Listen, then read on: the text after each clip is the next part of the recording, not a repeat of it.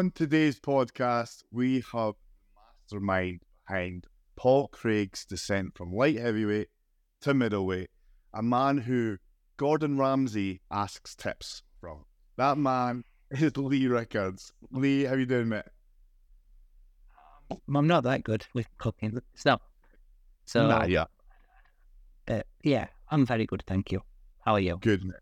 Good, mate. I'm very, very well. Obviously, I wanted to get you on the podcast because you are the man for all things nutrition in regard, regards to sports, and it's a it's a field, an area where where I feel is kind of even not misunderstood, but a lot of people think if they're eating right, then that's that's enough for sports, and I think you would agree that that's not really the case. There's there's definitely eating healthy, and that's brilliant. But when we're talking about performance, it's a whole another ball game completely, isn't it?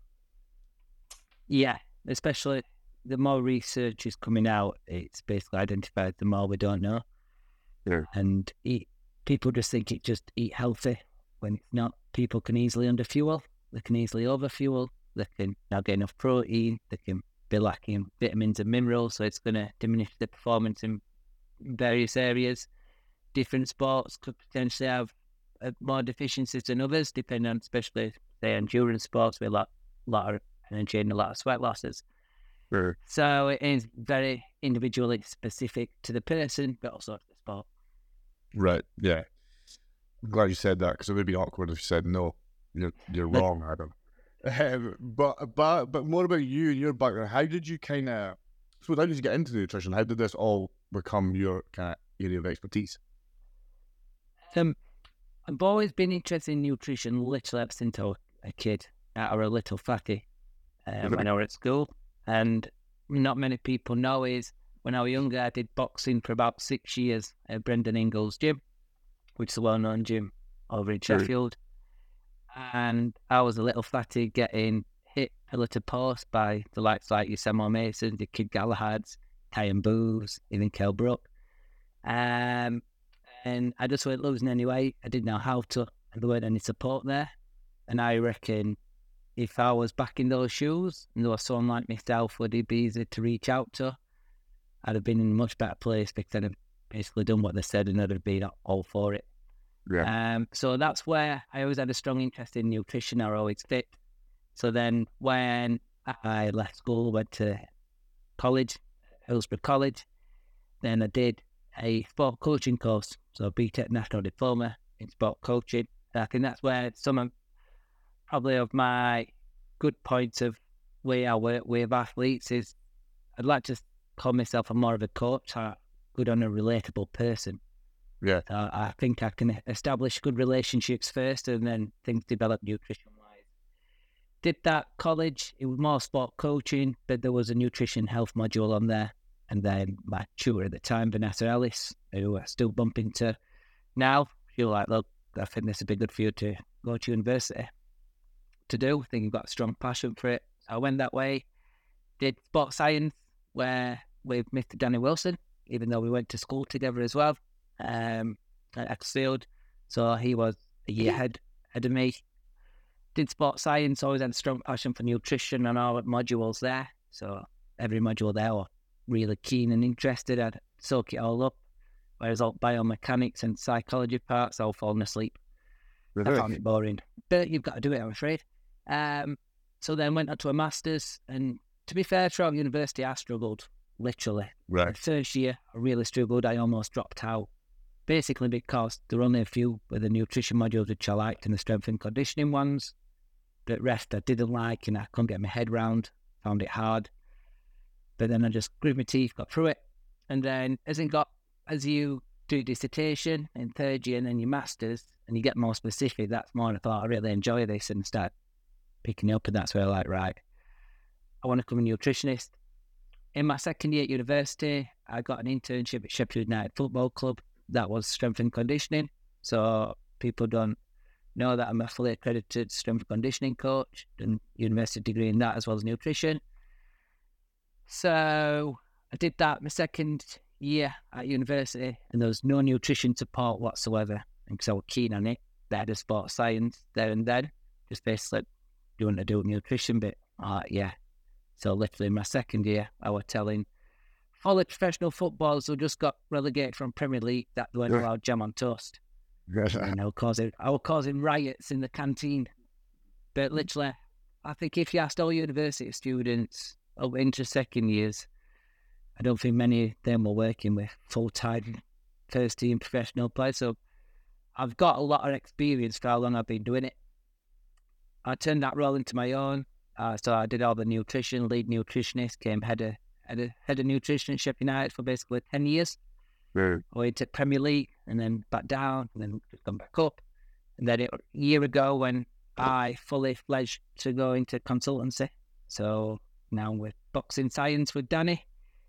Um, been doing that for two years since we set the performance centre up um, in Sheffield. But I always did a bit of work behind the scenes with him. And then now I'm full time, basically a weight making nutritionist with boxing science and also the Professional Jockeys Association. So Yeah. I deal with a lot of people who need to make weight. Yes, you do. Yes, you do. So, how does it differ dealing with like footballers as opposed to MMA uh, athletes in terms of a, a a logistical kind of standpoint, but as well as like a more personality standpoint? Uh, do you see the big differences there? Yes, across the spectrum of the team, but you'd still have some individuals in that team who would be quite uh, really into the nutrition and wanting to push themselves, Mhm. like most MMA and boxers I deal with. So that were really good. There'd always be some outliers. There's either some outliers in boxing and MMA, Yeah. mate, who, who just have that bothered about nutrition and the thing they can just do what they want and get away with it. Yeah. Um, the good thing about football is really good team environment and bit of good ethos and uh, good good relationships to build there. Um, but more the box because it is an individual sport and it is part of their sport. They must make weight, so they are really more fully on board to do that. Whereas in football, compared to the other aspects in football, nutrition it's still going to be important and play a part but there's so many other variables out of the control of nutrition that Mm. can always get overlooked and results can mask everything in football. You could give your team the worst pre-match meal in the world and you can go and win 5-0 and then at the opposite end of the spectrum you could have the best pre-match, best lead-up nutrition-wise and you could get battered 6-0. Yeah, So it's yeah, complete opposites. I think we we briefly touched about it in uh, when we were down in London together and how the stakes are so much higher for MMA athletes and boxers than they are for footballers. And not to say winning the Premiership isn't obviously a huge deal or, anything like that, but it's because it's week in, week out with a, a footballer. If you lose a match, you're going to be thinking in your head, oh, well, I'm going to have this takeaway tonight and it's not going to be a big deal. Or if I win a match, you know what I mean? Whereas for fighters, we know they're 10 weeks, and like you said, they've got to make weight. So there's no, there's usually no kind of fucking about that. You know what I mean? So it's very, I find when I've dealt with boxers or every fighters I've dealt with footballers, a lot of the combat athletes are much more like focused for for the most part. Discipline. Um, yeah, much more disciplined. And that's not to knock footballers or anything. That that's just the nature. That's just what it is, and that's just what it is essentially. So if you were on the whole, when you're fueling these guys, what is the difference in terms of fuel and the kind of energy management for these guys? Are you giving them more carbs? Are you giving them less carbs to this person or that person? How does it work? Like kind of feeding Good. a football team. There, there is actually some similarities in some ways. So, a low day in football, if it's a, say, um, even just a midweek recovery day, if they've had no game, but someone just over, overtrained, then giving them similar macros to maybe a boxer won't be that far off. Right. Same leading up to a game when we're trying to hit that probably 10 gram per kilogram of carbs from always from like the Friday into a game, say a Saturday 3 p.m ain't too far different compared to a boxer from a weigh-in to a fight. Um, the only difference there is probably the, the rehydration strategy from a, a boxer be, be a lot more specific and on point compared to a footballer. But even that, you still do have a hydration strategy for each football player there.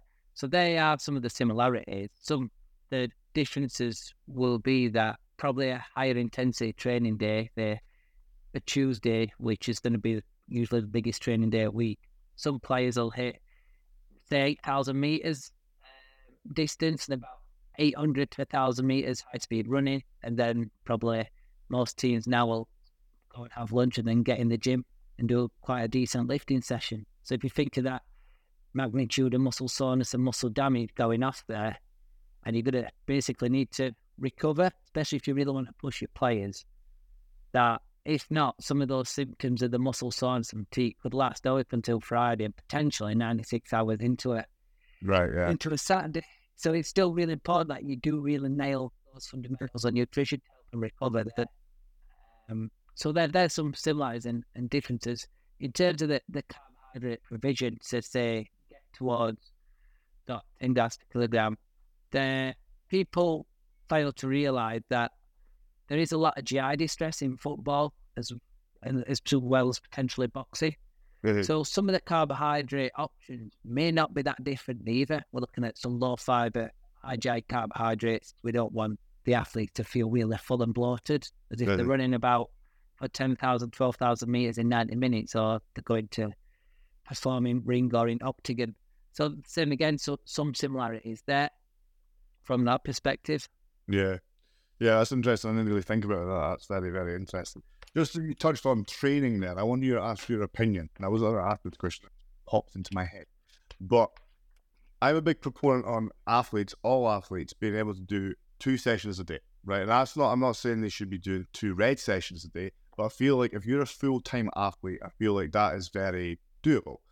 Do you think that's doable for professional footballers? Because it might be different down in Sheffield, where United, Sheffield United, where you are, or it might be different in the Premiership. But up here in Scotland, they do one session in the morning, and that's pretty much it.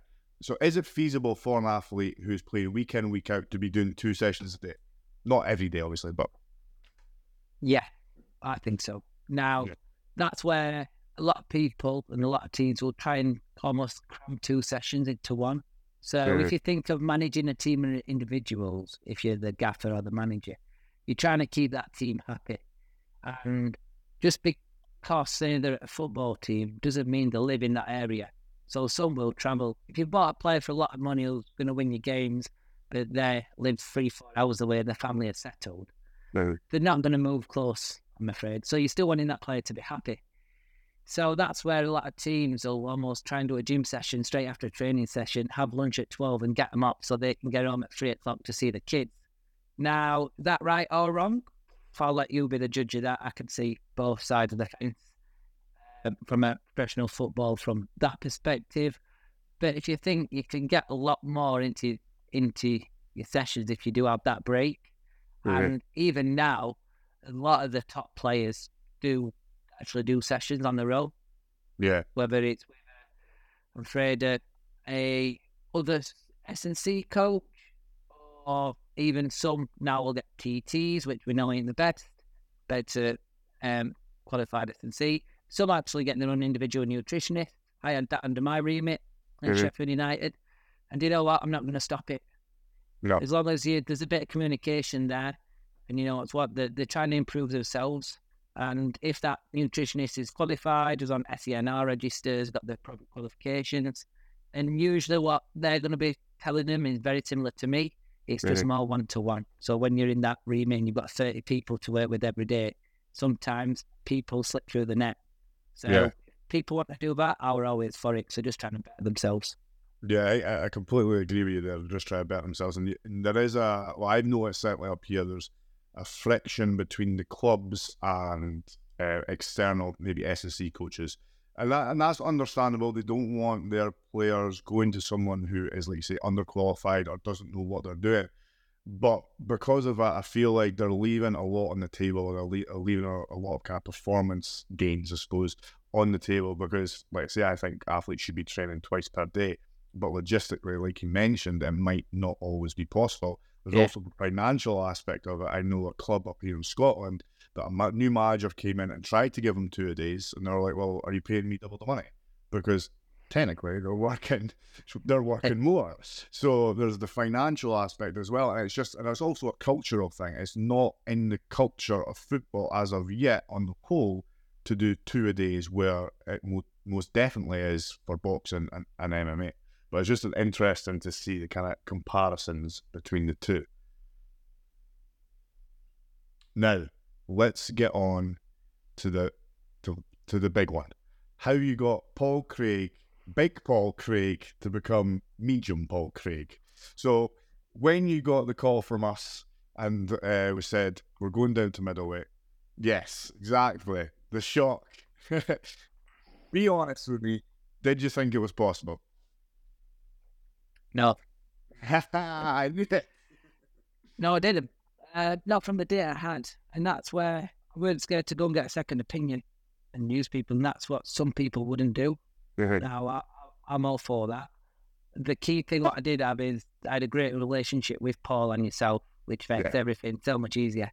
And that's where people really need to have those good relationships with the athlete and also the support staff around them. Yeah. I think there's the relationship between the strength conditioning coach and a nutritionist in your team is absolutely integral and pivotal. Yeah. You need everyone singing off the same sheet because to help each other out massively. You the SSC drive the performance, we help the adaptation to get even a better performance. So they work hand in hand. Yeah. So when that call came, and I was expecting it after I saw the previous fight, and now I'm afraid in the days people's getting a lot bigger, much stronger because of the sports science services, the strength conditioning services, and the nutrition. So I was half expecting it. Um, and in an ideal world, if there were a, a middle category, I think we'd have all probably gone for that. Yeah. But I needed time to reflect. As you said it, I didn't jump in and say, "Yeah, did I?" No, no, I'm no. like, I need need a couple of days to think about this. Right. So I looked at data on on what I already had on Paul. Got me head maybe in a few bit of research, papers, a few books, and then kind of went back to actually what have we done previously with Paul? What's he like as a person and an athlete? And everyone will tell you he's an absolute brilliant guy. And tell him to put his head through a brick wall, he's putting that head through a brick wall. Yeah. And he's very on point and intricate with the smallest detail Very good. possible. Like even in this time of previous camps, I've got about six weeks of data of Paul's weight every day. No matter what, I'm just done. Like he don't think about it, he knows it. Um, so that I thought I fully got his trust. And then when we had a discussion, I'm like, we're gonna have to go into some deep waters here.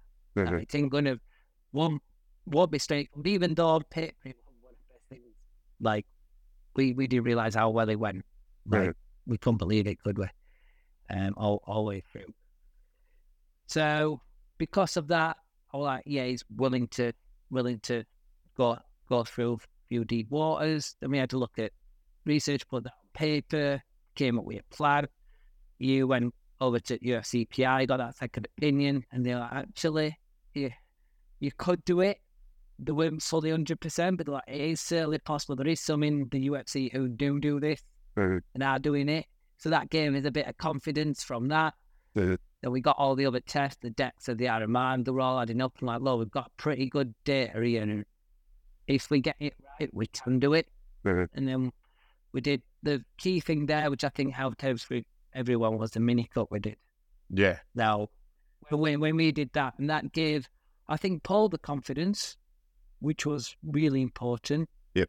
And then gave us the import, the information we needed to kind of work backwards from that. And then we just were like, right, we need this amount of time. If that's possible, then yeah, let's go. We were all on the same same page from the start all the way to the very end.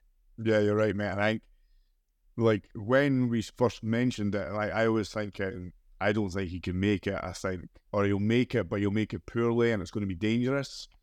And I was thinking the same as you. I think I was hoping there'd be a 195 pound division, but that just doesn't exist. And then we decided, look, if we're going to do this, we'll do this properly. So we'll go over to the UFCPI as well and get their opinion on it because you've got to run it by them as well.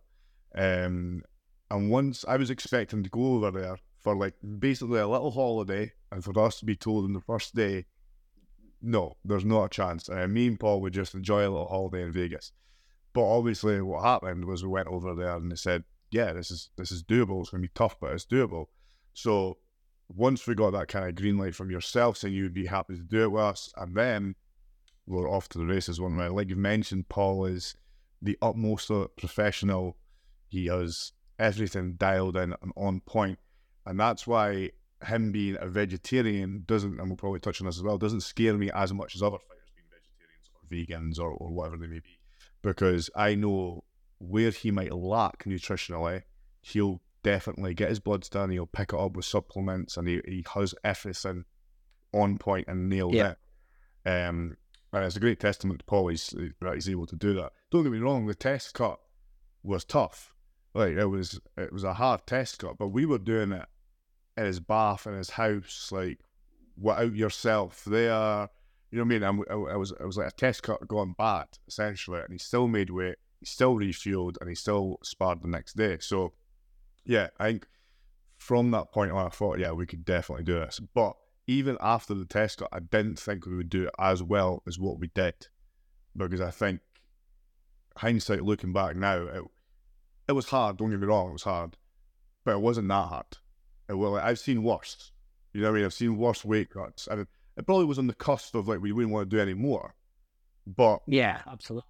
Yeah, but I wasn't like I was never like, oh fuck, he's not making weight here. Oh fuck, this is getting dangerous. Like I was, I never, I never felt like that, and that's probably because as well you were there, making sure everything was on point. And this is why people need to get someone who's a professional in. I'm a strength and conditioning cuts. I've done a lot of like weight cuts, but I'm not a weight cut specialist. I shouldn't be doing that. And I certainly couldn't do that with a big weight cut like Paul Hutt. So that's why you need yourself there to do it all professionally, do it all properly, and do it safely at the end of the day. It's just that again, getting that right team around you, Yeah. get everybody off singing off the same hymn sheet. Uh, you almost your coach. He's like even like with, with James and Danny up at high level. That was the first time I met them when I came down the Mhm. week at site. But they, they were brilliant. But I know you had a good relationship with them. So say if there was anything that possibly we needed to say and do, Yeah. I knew I had that kind of line of inquiry and relationship. And same vice versa, if possibly they weren't happy with anything or even going into sessions feel absolutely dreadful, Mhm. then they could have told you and you'd have told me. And that, that is where those relationships are absolutely pivotal.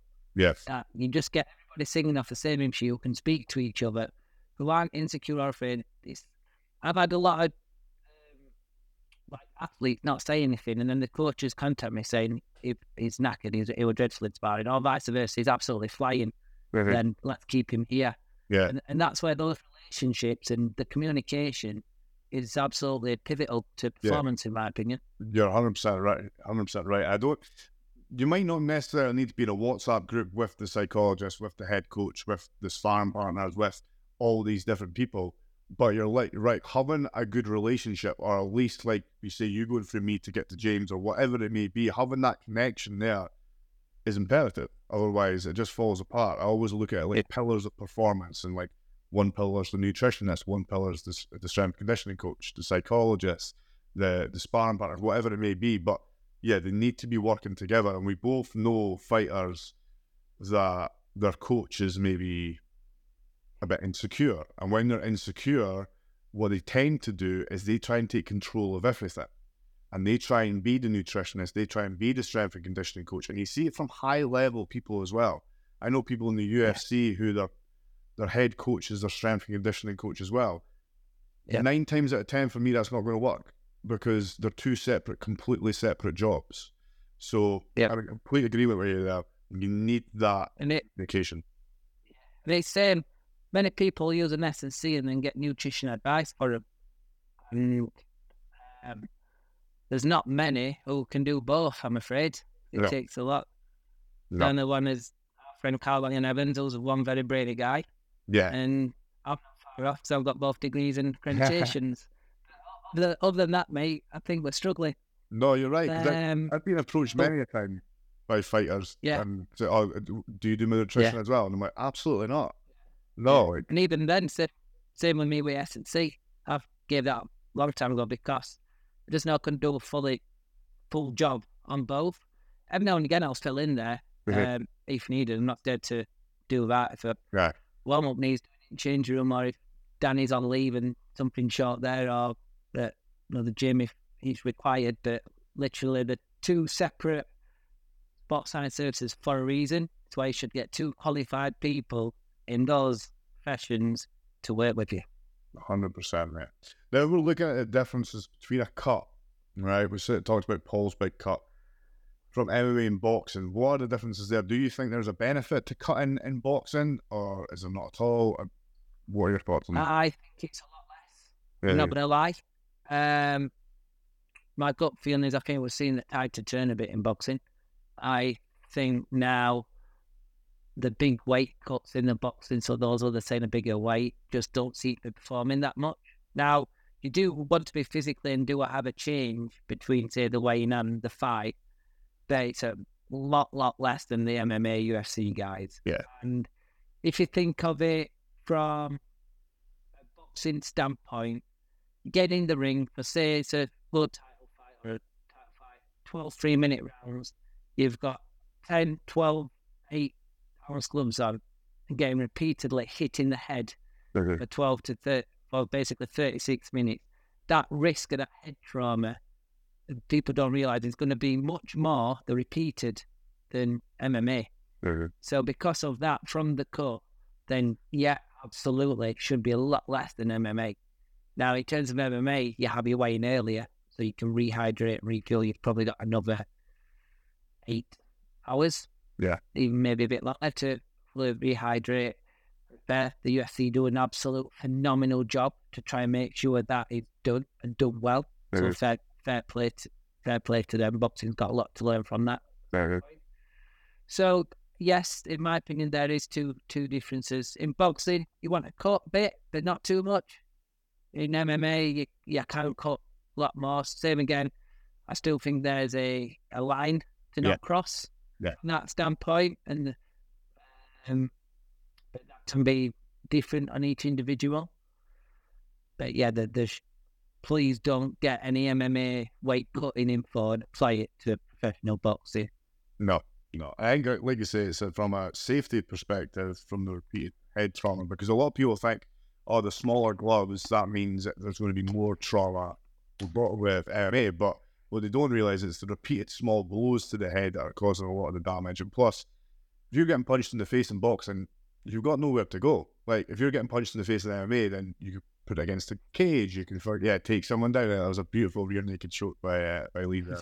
Uh, but yeah, so you've got different options there. So yeah, completely agree with you. And you mentioned about the the UFC and the kind of systems they have in place, and that's what I was actually mentioning to Paul before you came down. I was like, I'm excited to see what Lee thinks about this because I knew you would be impressed by this because it's such a great setup that UFC used, and it's just it's almost frustrating when you go from the, the UFC to the boxing events and you see nothing like it. There's like, why do you think that is, and how do you think someone like Matchroom can kind of emulate that and implement it?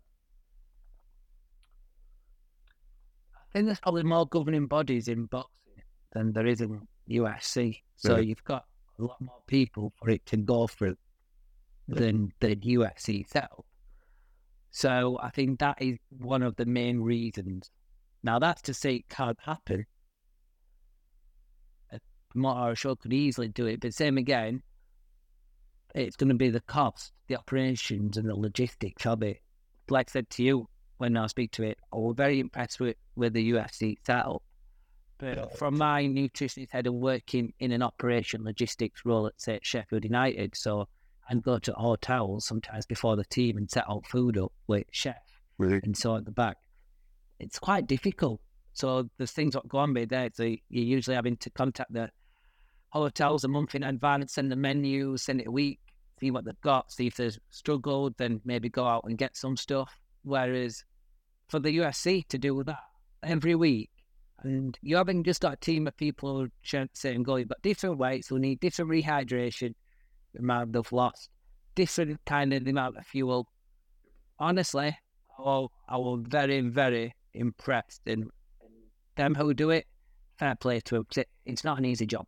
No, no, it must be quite stressful and, and quite tough. But yeah, it's a great system they they they've got out there. Um, They've cracked it. They have, they have, and they are uh, they're good on social media as well, promoting how they do it, stuff like that. I'd suggest anyone to give them a follow. The UFCPI as well uh, are very good on the social media, showing you how they kind of work it. With the with that and the social media chat, what, how do you think that's affected sports nutrition on the whole? Has it been a positive? Because you do see, see some absolute nonsense out. Yeah, yeah. You, I think it works both ways. Yeah. Think now nutrition is kind of a lot more sexier than it ever has been, are you? and almost that's in a that's in a good way of promoting it. But on the flip side, there's a lot of people on there who have their personal biases of their own experiences, try and push their own agendas to others Mhm. who po- possibly aren't qualified. So I always try and use the term: would would you let if you're going on holiday, would you let the person, the pilot with plane, would you let them drive it just based on the amount of followers they've got on Twitter or Instagram? Yeah. Probably not. People wanting to look at some documentation and qualification.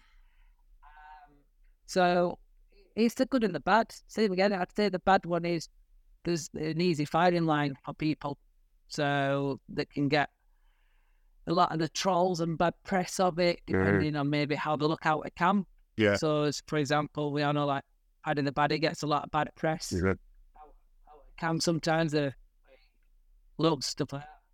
Whether he's bothered or not, I don't know. Um, but so that could be bad because yes, everybody does go up to their normal homeostasis and where the body's at before. Mhm. People who are on weight or in camp don't always look like that. It's not necessarily that safe and healthy to look like that all the time.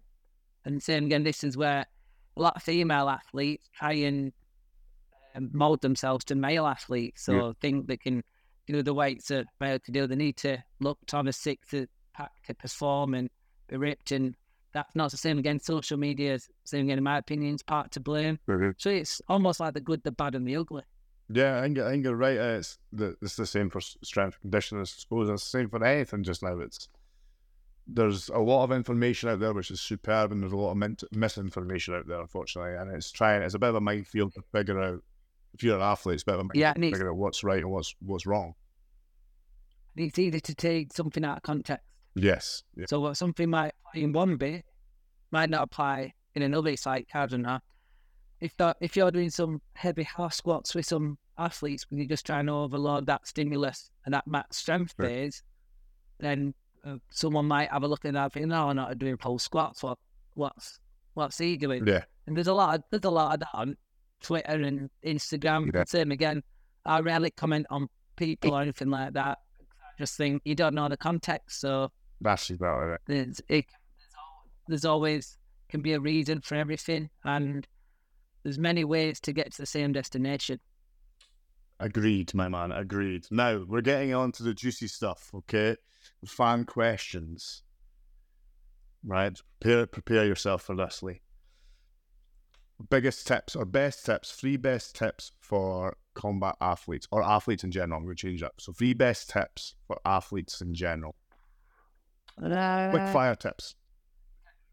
get qualified people behind you. Number one. Tip one. Number two. Oh. Put you on the spot yeah. You have well before I did say I want I want you to surprise me with some questions. Number two, get some quick wins. There's a lot of quick wins you could do, like hydration. Are you hydrated every day? Right, it. Like, are are you track? Are you tracking your sweat loss? Yep. Are you hitting a daily protein intake? Are you having carbohydrates and hard training sessions? It doesn't have to be complicated. Just try and mas- master some of the basics. Okay, you've got one more go. You've got one more to go. You need three tips of that. But I like um, I like your One we got I like hey, qualified people, master master the basics. I like your protein before bed one. I think that's a nice little simple tip. Yeah. Yeah, it's or just no. I think Yeah. Total, total protein intake's more, more important than that. It's just a, a, a good way to get to try and improve recovery. Um, sleep. Sleep. Always People- comes back to sleep, doesn't it? people usually sacrifice sleep, so they'll try and do two, three training sessions, or and then they forget actually they're shooting themselves in the foot. Yeah. It's with no sleep plays pivotal part in appetite regulation, in concentration, in recovery, in basically muscle glycogen resynthesis, muscle protein yeah. synthesis, and anabolism. So people always think that sometimes the hardest worker getting up at 4 5 a.m. for runs or Yeah, S&C. Don't get me wrong, sometimes there's a place for it if you're limited, but Yep. yeah, don't don't lack the fundamentals. Yeah, like with that sleep comment there, I, I know a guy on Instagram who's always posting like four thirty runs, like just do the run. And I'm always thinking in the back of my head, do you really need to do it at four thirty in the morning? Like, have you went to bed at seven a seven p.m. Like, yeah, that's the case, and that's fine, but get your sleep in, guys. Get your and get up. Yep. Get your blooming sleep in. Right. Biggest buzz bef- from a fight. So when they won and you were just absolutely buzzing, what was it? Paul takes some beating, you know. I think that's right up there because just how we were all on the same page Yeah. and all like the same goal, and that, like on paper, it scared a few people, including myself, who were going to do it. Um, so that's one of the biggest buzzers right up there in terms of um in terms of like combat sports. Um I enjoyed when Terri Harper won, uh, she won a world title at sub welterweight, moving up those weights. Right. Same again, people almost thinking moving up those weights, what are you doing when on paper is what we advise because that's what the science said from all the assessments. So and I was she she deserved it for for what she went through. So re- really happy there. Then I'm happy for most kind of what makes me quite happy is working with a lot of the younger athletes who are just starting off. So everyone always looks at the world titles and the big stages, big events, but if you've got some young athletes who are working with you and they're just starting off, I think that is really good sense of like gratification I get is actually when they've come from maybe nothing, no knowledge or education, starting from scratch, and you're just building up those habits for that hopefully that long term um, benefit. So I enjoy that. Same, I've had a lot in football, so I managed to have like two pre promotions in, in football. They were absolutely fantastic because um, it's like a, a reward of a long, long season and a lot of ups and downs. So I've been quite fortunate to have a lot of successes, but also downfalls. Oh, of course. Life and roller coaster. You just got to ride It it. certainly is, mate. That's a problem. All those highs calling the occasional low, and hopefully, Yes, there will. And same again. Many lows along yeah, that there will be. along that And way. I think the game is just how it is. just to have more highs and lows at the end of the day. I think that's, the game. So yeah, But um, just going back to the Paul Craig one, that was we were buzzing for that one. We were going absolutely ballistic, us and the boys. That that was that was a good one. yeah, that was. I wouldn't. I would thought maybe lost at one point. I remember thinking he got caught in a triangle from where I was sitting. you went to mix it down into over. I went, it's like over. this is I was just like, a- he's had some done. And then, boom, he comes back. Anyway, absolutely brilliant. How do you stop a rebound after a fight? So rebounding back in weight. Now, you had a fancy word for it. What was your fancy word for it? You said it. What was it called again? What a brilliant question. Good question. Eh? They call it rebound hyperphagia. There you go. So it's almost what try and make it simple is as we create fat cells or adipocytes, they never go, they just shrink it?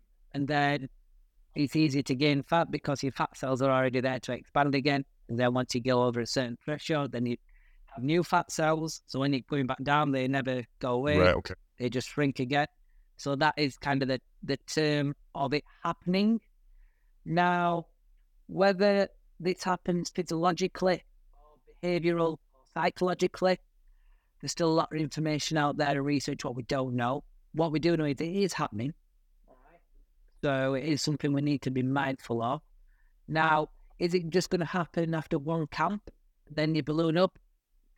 Like, are you going to get a damaged metabolism from heavy dieting for 6, 10, 12 weeks? Personally, I don't think so. I think our bodies are quite robust Right. from from that aspect. I think it is the um the repeatability of it, doing it for a long time over long years, and also I think the athlete also has to have some acceptance. We know now called um, term which called adaptive thermogenesis. So what happens is when you are really big, so say if you're 80 kilograms and you diet down to 72 kilograms, Yeah. there you to 72 kilograms, you may not have the metabolism of someone who just walks around at 72 kilograms Right. Okay. because our body's very clever and it becomes more efficient. Then same again, possibly when it goes up again, maybe that eight, 80 kilograms, you may not have the metabolism of someone who just sits around at 80 kilograms. Mhm. And I try and tell people it's almost like when you're trying to gain weight. When you're trying to gain weight properly, because muscle, it's much harder than losing body fat. People don't realize that. Because if you think your body gets really hot, lacks appetite, you Right, get you get the sweat, you just almost feel you're just always eating and you're getting sick of food. So your your body is very adaptive Right. from a thermogenesis point of view. And that's just what happens. Your body becomes more efficient. So what you've got to almost realize and accept is, yes, I might have to eat a lot less than a normal person would for me. I wouldn't have to watch the, the amount I eat, even in the off season. Yeah. Oh, I can't. Yeah. I can't go and fight and then straight after go for a two week all inclusive holiday to Mexico, sit on a sunbed, do nothing. I'm going to probably have to do a bit bit of exercise just to just to take that into account. I'm always going to always probably be have to be on the move and, and think think about managing my weight long term. Was that uh, in, in a combat sport, sorry? Was that at Paul Craig? 'Cause that's where he is just now. There we go. absolutely, well, he is doing a digger. We both know Nah, he'll be He's fine. He's he like Yeah. he, he likes it and he's not he's not stupid. Um, so, um, so yeah, getting that acceptance and realizing, and yeah, it, it could be you're not gonna have much time off. yeah. Say not not much time off, but almost kind of you are always gonna have to be focused on that weight. But I'm afraid you're a weight making athlete. Yeah. So it's part of the process, and you might have 10, 20 years in that career, Mhm. but focus on it fully. And it, it, it- once you come to acceptance and you know, now I'm not, I don't want to scare people and thinking I'm just giving people chicken salads all the time and just absolutely starving people. But sometimes you just got to be a bit robust and, and get on with it. Yeah, I get 100 percent right. And like you say, it's part of the sport. It's like being a boxer and getting punched in the face. That's just what you've got. To Yeah. Do. Um, You know, we, if you were to have a fight, right? This is a question from our, our good friend Reese Olympic Step. You had a fight. Danny's gone. He's, go on, Reese. he's moved away to Australia or wherever he went. He goes to. I uh, just you've got a choice between elite step or enhanced sports performance to train you. Who are you picking and why? Oh, oh, oh. Location isn't the thing. I'm You going can't bring location into this. Don't don't don't cheat.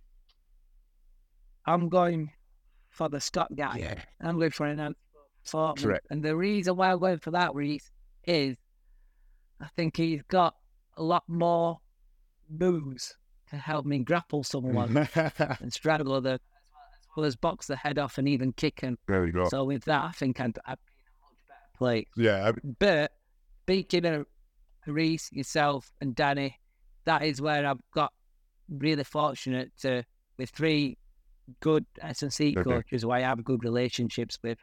This is the same with with Danny as well. Where we're not thinking it's just me and Danny or Danny, me and no one else. If Danny's got a fight and they've got their own nutritionist and they're good, I'll tell them stick with them. Mm-hmm. Same, Danny's not that concerned that like with the S&C coaches. As long as someone's got good qualifications, they're a good person, then I'm all for for working for him. I'll, I'll try and develop relationships with anybody. Yeah, hundred percent, and it is good that me, yourself, Reese, Danny, we're all we've all we're all got good relationships. We all chat with each other. I think it's for the benefit of strength and conditioning. It's for the benefit of our athletes. So I think it's, it's a it's a really really good thing. Um, is there any athletes you wouldn't train from maybe a safety perspective or anything like that? Yeah, yeah, of course. Don't get me wrong. If I look on paper and I think it's possible, um, maybe I've got a good relationship with them and they're needing help. Yeah, of course I want to help. Yeah. But there's some who say they're just going to do a crazy weight car, the miles out, and I'm thinking, look, I'm almost certain you're not going to make it. I've done it a couple of times before. I'm thinking, yeah, enough time. It's just going to be brutal. Just don't do it. It's going to be unsafe. Third, I think a lot of female athletes. Really? Now, I do do some online programming uh, with a lot, and I won't work with a female athlete now unless I get some baseline tips. Right. Okay. Now, that's uh, if they can go and get a DEXA, brilliant. Or get some some skin folds at least, um, or even as well as get maybe bioelectrical impedance. Potentially get some blood done. Mhm. I think that's really important because, and it's not it's not a female athletes' fault. It's because of the lack of research there between males and females. That females want to do similar things to males, and it's just a cascade of crap which is about to unfold and happen. Yeah. And it might not necessarily be the actual cut you do or to get them on weight. It could be the aftermath. So, yeah, there is there's some quite a few athletes I have turned away. Yeah. That's a good thing. Right. This is uh, from. I'm sure you can guess who this question is from. Favorite athlete you worked with? Hey, unfortunately, I've worked with a lot. By Junaid Bostan by any chance? Is it? No, it's not.